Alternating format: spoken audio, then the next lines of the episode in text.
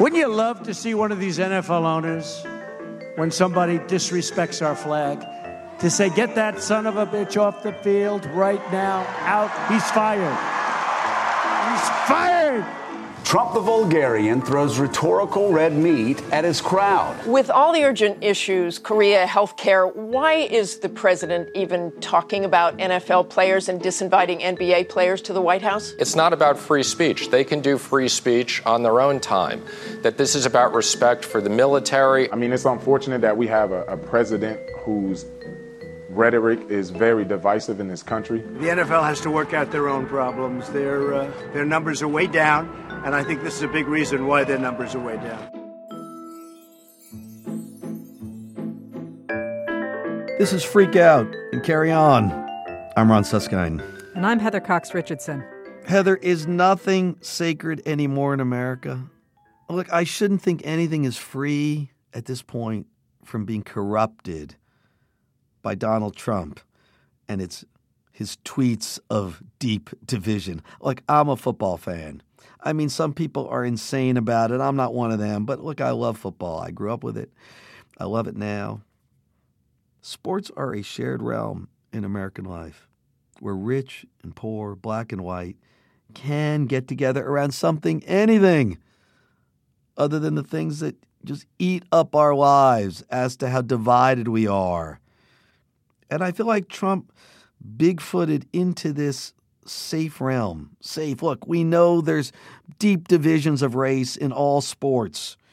But boy, we kept the seal on that pretty well.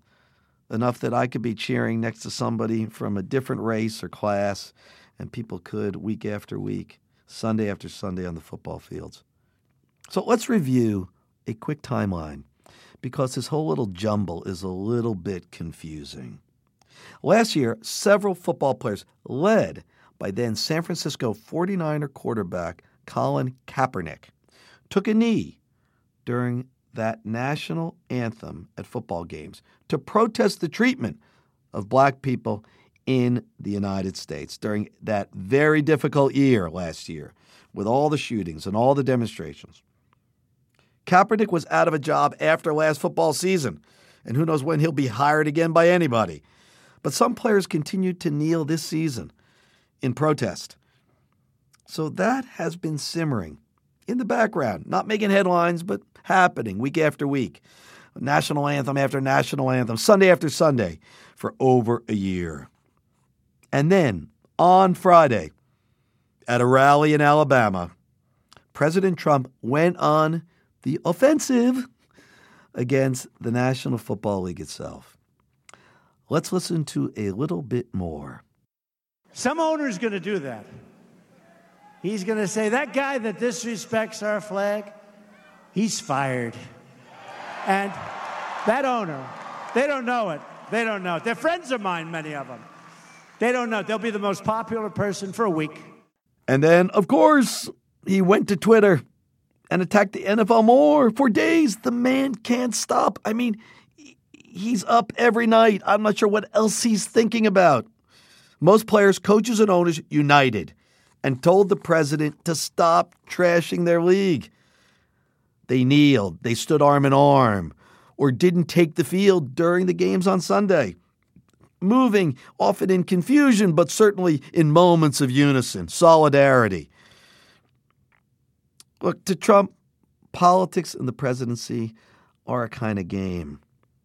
In some ways, that's why I think he plays it so forcefully. He is unencumbered by some of the principles, even the ideologies that shape and guide other people. So while there is a possible humanitarian crisis in Puerto Rico, while Houston and Florida are still recovering, while North Korea is threatening nuclear war. Our president is in a Twitter feud with people who move a ball back and forth across a field of play.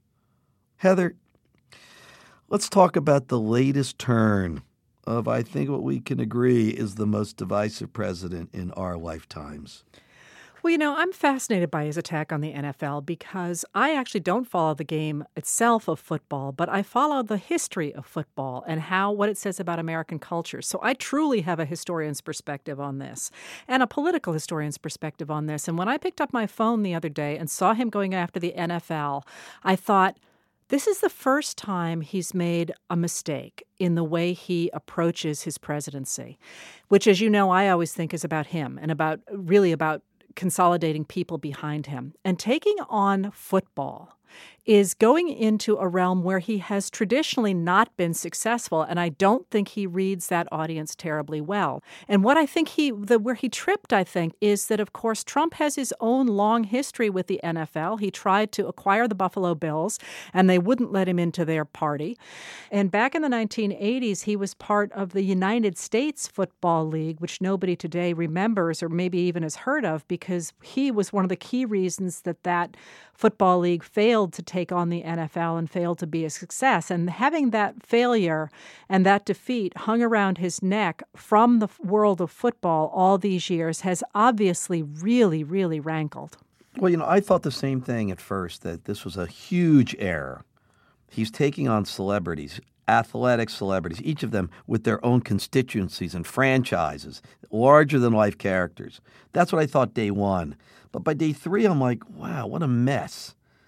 What a mess when you saw all the, the varied reactions, some of them not particularly coherent, where everyone's trying to figure out where they stand or what they meant or what they should have said and, and want to say.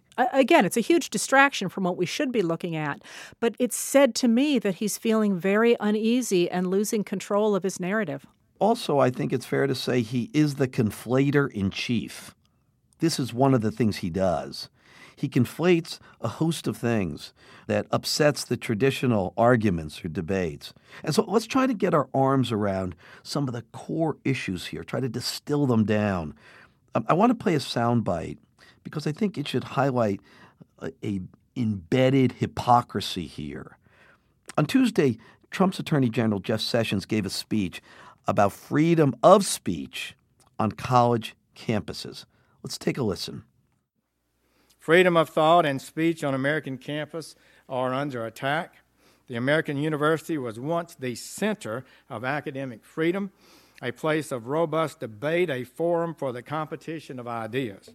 But it is transforming into an echo chamber of political correctness and homogeneous thought a shelter for fragile egos. And isn't it great that on the same day that Sessions said that, that's the same day that Donald Trump tweeted that the NFL should, as he said, set a rule that you can't kneel during our national anthem. Well, so much for free speech there. He's trying to constrain freedom of speech at football games at the same day his attorney general is saying that college campuses need to uh, to make sure that there is plenty of uh, room for conservative free speech on them. And that, to me, speaking of conflation, was was was really the takeaway of this moment, or so far seems to me to be the takeaway, because if you think about it, here you've got Sessions saying, well, college campuses shouldn't do that. In fact, we should be able to title sociology courses however we want, and conservatives should be allowed in that space and should actually be the spaces should be opened up to make sure those conservatives can come in. You should almost uh, have a, almost an affirmative action position for conservatives on college campuses. At the same time, he's the, the that President Trump is saying, but you know we can't possibly intrude on the safe space of conservatives in football, even by something so unobtrusive as a man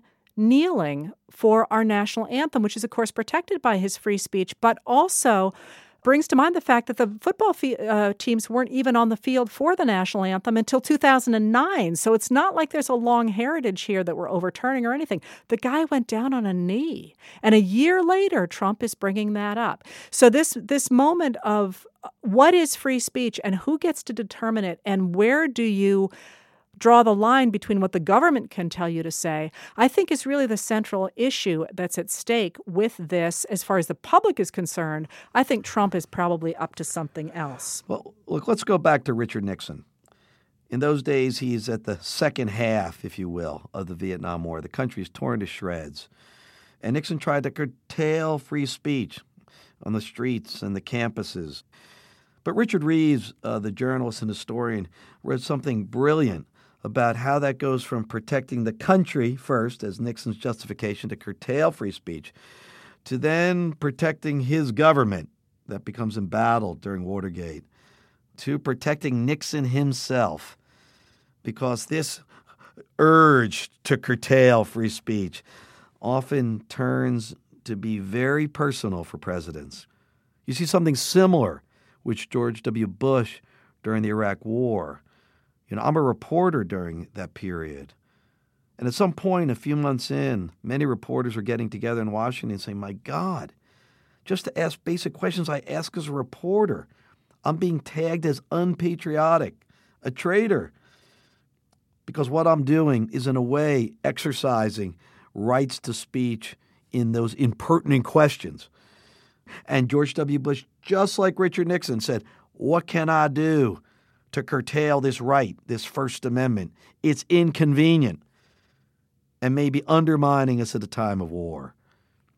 Justifications, again and again, often circumstantial, often at a time of global conflict, to curtail this most fundamental First Amendment. Well, let's get to our guest this week. Isaac Chotiner is a staff writer at Slate. He's the host of the podcast I Have to Ask. His most recent piece is Politics and Sports This is an American as Racism. Isaac, thanks for joining us. Thanks for having me. Okay, Isaac, decipher for us. Why do you think Trump is attacking the NFL? What's in his head here? Well, it's interesting. I wouldn't quite phrase it as attacking the NFL. I mean, he did attack the NFL.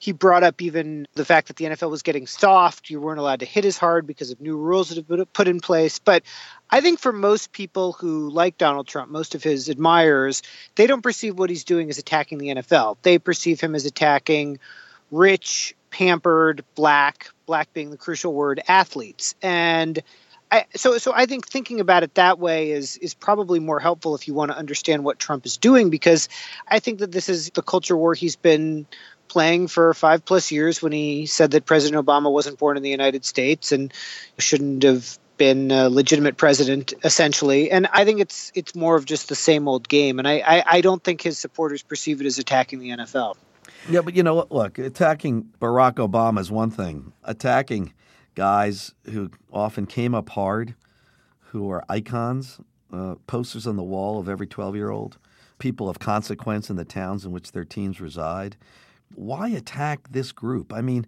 th- this group has power real power well, that may be, and I I also think though. I mean, maybe you're more optimistic than I am, but I think even in in football loving America, where these often black athletes have your poster on your kid's wall or something. I still think that the racial dynamics are such that a lot of Americans, unfortunately, probably see rich black athletes as pampered elite figures who you know are disconnected and so on and they don't understand the sacrifices that soldiers have made and why you should kneel for the flag and they claim all of our police officers or murderers or whatever the propaganda of the week is. And so I, I think i'm not saying it's the smartest attack trump has ever made although i do think probably a lot of people feel the way he does about kneeling for the flag but but i do think despite football's popularity it, it does fit into the larger culture war and racial war trump is trying to continue one of the things that really jumped out to me about this is again, it seems to me he's taken on giants in and uh, again i always think it's about him trying to prove he's dominant and he usually does it when he feels like he's weak and under attack. But what really jumped to mind for me were the black athletes in the past in our history who have made it into the history books and were extraordinarily controversial at the time but also in retrospect popular for their protests. And i'm thinking about people like muhammad ali. He was an icon when i was a kid and i knew a lot of people who didn't support the civil rights movement, but they supported him because they felt that he'd come up from nothing, the same way so many of these black athletes had. Or people like Tommie Smith and John Carlos, who gave the Black Power salute at the 1968 Olympics. In those cases, the presidents kept their mouths shut. In this case, Trump is in there putting uh, the protesters down. Do you see anything here that we can learn from? I don't have polling data at my fingertips about what Americans thought about Muhammad Ali when he refused to go fight in the Vietnam War, which I think many people, including myself today, view as a heroic act of protest. But at know, the time, I, the country was deeply divided about it. I mean, they really were, and and people were livid about Ali, livid across much of America. No, I mean, I saw a Gallup poll that someone was tweeting out this weekend from 1961 saying, What do you think about people going down to the South and trying to register African Americans to vote? This was in the country at the large, not the South. And it was something like 23% supported it and 61% said they were instigators who were trying to start trouble. I mean, I think one of the interesting things about American racial history is we have all these things in our past that were extremely controversial at the time. And then when we look back on them 50 years later, we say, Oh, wasn't that great? But now the protesters are going going too far. So Martin Luther King, you know, why can't people be more like Martin Luther King, et cetera? It may be 40 years from now, people look back on Colin Kaepernick and say, this guy was incredibly heroic. He brought up this, these issues of police brutality. But I still think right now, even if these guys are athletes, the country is still extremely divided about this stuff. That's a really good point, too, because of course, Martin Luther King, one of the things that he did was he, as they say today, took a knee in favor of civil rights. He, so when people say, why aren't people more like Martin Luther King was? Well, actually, they are. Yeah. We talked a little bit about how these comments that Trump made about um, the NFL players were racist. Do you want to unpack that a little bit for us and how race in sports has shown up in this moment? Just two things about that. I mean, the first I would say is the, the comments were racist. I'm saying not because of the specifics of what he said per se, but what he's clearly trying to do, which is instigate racial dislike. And I think you see that with Trump a lot, which is that I suppose someone could conceivably believe Barack Obama was not born in America, and that opinion could be based on misinformation, and I would not say, well, if it was misinformation, it's racism. Trump brought that up because he's trying to spark racial hatred. He did the same thing when he said that he saw Muslims cheering on 9 11 or wants to ban Muslims from the country, is that we know why he's doing these things. And that's the same thing with these comments. There's this long history of white resentment in this country for African Americans being perceived as privileged, which as crazy as that may sound to lots of people including myself to think of african americans as privileged that that is a constant trope. When you go back to affirmative action and the response to that when you go back at welfare even in slave times one of the attitudes that was professed among white southerners was that oh, we take care of our African Americans in the South. They're privileged. All these poor whites, they're not taken care of. They're not given meals the way slaves are. This sort of nonsense. And so I do wonder the degree to which there is still white resentment for these guys, even if they can do amazing things on the football field and they're cheered for at the games. I, I think it's it's a double edged sword. But this goes back to Jack Johnson as heavyweight champion. These folks are Rorschach figures these black athletes who rise to triumph in sports over, in many cases, white people and become uh, powerful in the culture. I think that there is a welter of confusion that probably is unexamined in the largely unexamined racial impulses of white Americans. And I think part of Trump's goal is to tear the band aid off of much of that, which he's doing again and again and again, day by day. Look where we are now talking about this. But but I still come back to why football players? Well, first off, let me just say I think there's I think we we all make the mistake. I've certainly made it many times of interpreting Trump as being more rational or having a bigger plan for what he's actually doing than he does. My hunch is what happened is that he thought he would go after Colin Kaepernick at this rally. He went over the top as he always does. It seemed like he was going after all athletes. So that that's my gut of what happened. I doubt that when Trump got up Friday night at that rally in Alabama, he thought 48 hours from now I'm going to be going after the entire professional sports world. I don't think that's what happened. Isaac, thanks for your insights. Isaac Chotiner is a staff writer at Slate Magazine and host of the podcast I Have to Ask. Thanks, Isaac, for joining us. Thanks for having me. Uh, Heather, stand by. We're going to take a quick break and we will be right back.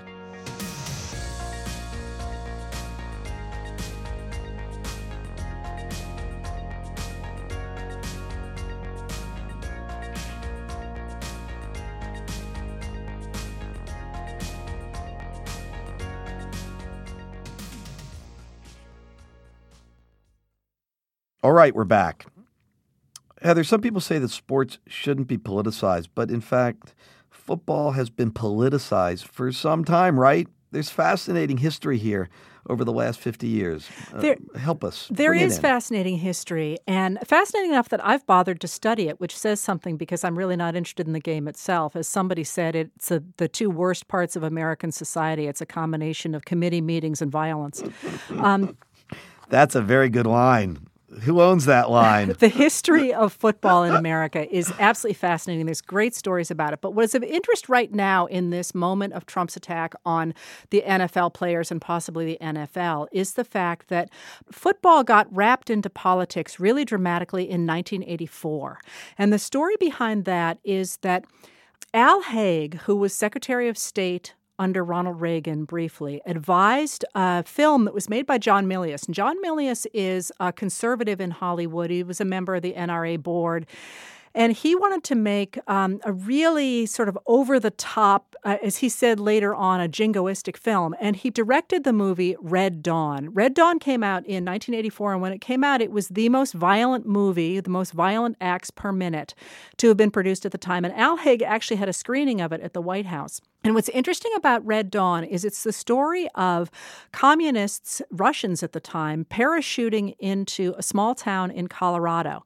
And the mayor of the, of the town is kind of a turncoat and he basically sells out the town. But the people who save the town from the communists are the high school football team. They're right, called the right. Wolverines. And the right. Wolverines force out the communists. And what happened after Red Dawn is there was an enormous, it's almost a cult movie. There was an enormous period of, uh, of enlistment into the army.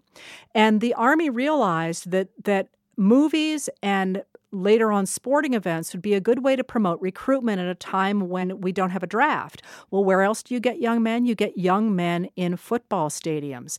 And we know from a report that two Republicans from Arizona, Jeff Flake, who we've had on the show, and John McCain did a report in 2015 where they revealed the fact that, in fact, the Department of Defense had been paying football owners to promote the military during football games. They'd had flyovers, they had military parades, they really emphasized soldiering and the sacrifice for the troops.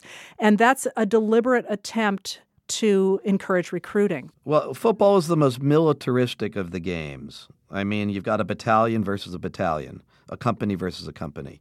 Everyone sacrifices for the common good you may get taken down, and so might the, the offensive guard next to you, but, but the guy scores the touchdown. And that's all that matters. It's one in which each individual sacrifices in real time, in combat, really. Uh, for the good of the of the team of the of the whole of an end that we agree about. When American football first took off and took power in American culture and American sport. It was at the late the end of the late 19th century, and it really takes off in part because of an attempt to Americanize American Indians, Native Americans who the government wanted to take off the reservations and turn into good American citizens as they saw them. And it's actually at. And good American soldiers. And good American soldiers. And it actually starts at. I mean, football starts in a number of places, but it really takes off at Carlisle Indian School, which is a reservation back in Pennsylvania designed to get the Indians off the reservation and into an Americanized system. And the Carlisle Indian School was actually run by a Civil War general. And one of the things he wanted to do was to get the Indians into some sort of a regimented form. And of course, at the time, Indians were known as being smaller than other Americans and as being very good runners.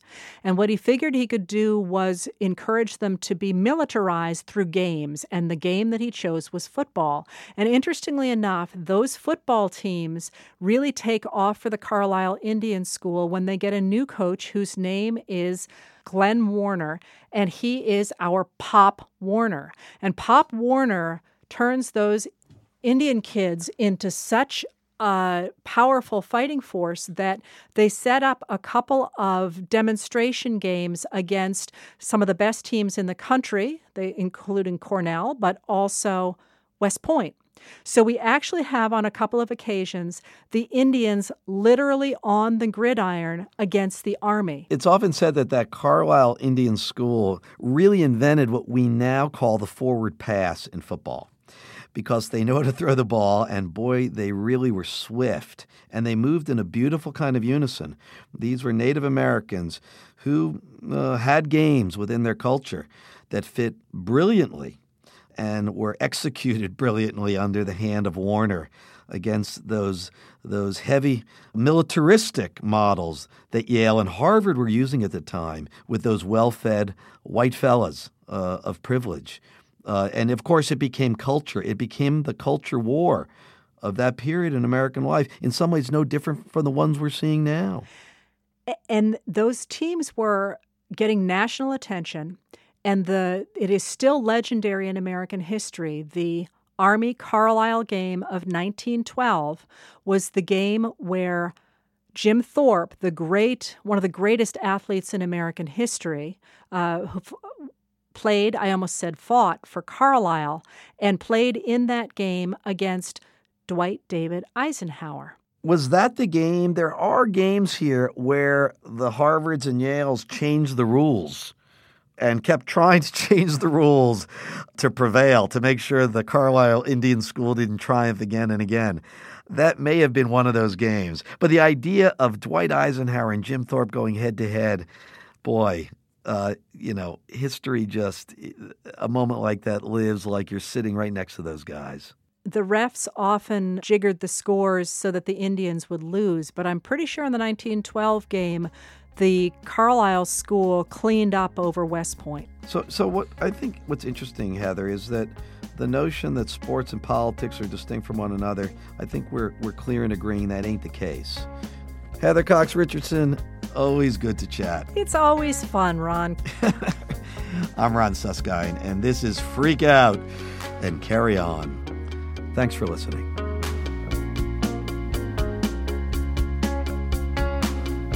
If you haven't already, subscribe to us on Apple Podcasts or wherever you get your podcasts and leave us a review. It helps others find the show. Follow us on Facebook and Twitter at Freak Out Carry On. Visit our website at wbur.org slash freakout. Our email address is freakout and carry on at wbur.org. Our show is produced by WBUR in Boston. We're produced and edited by Catherine Brewer. Our technical director is Matt Reed. Our executive producer is Iris Adler. Music for the podcast, courtesy of APM.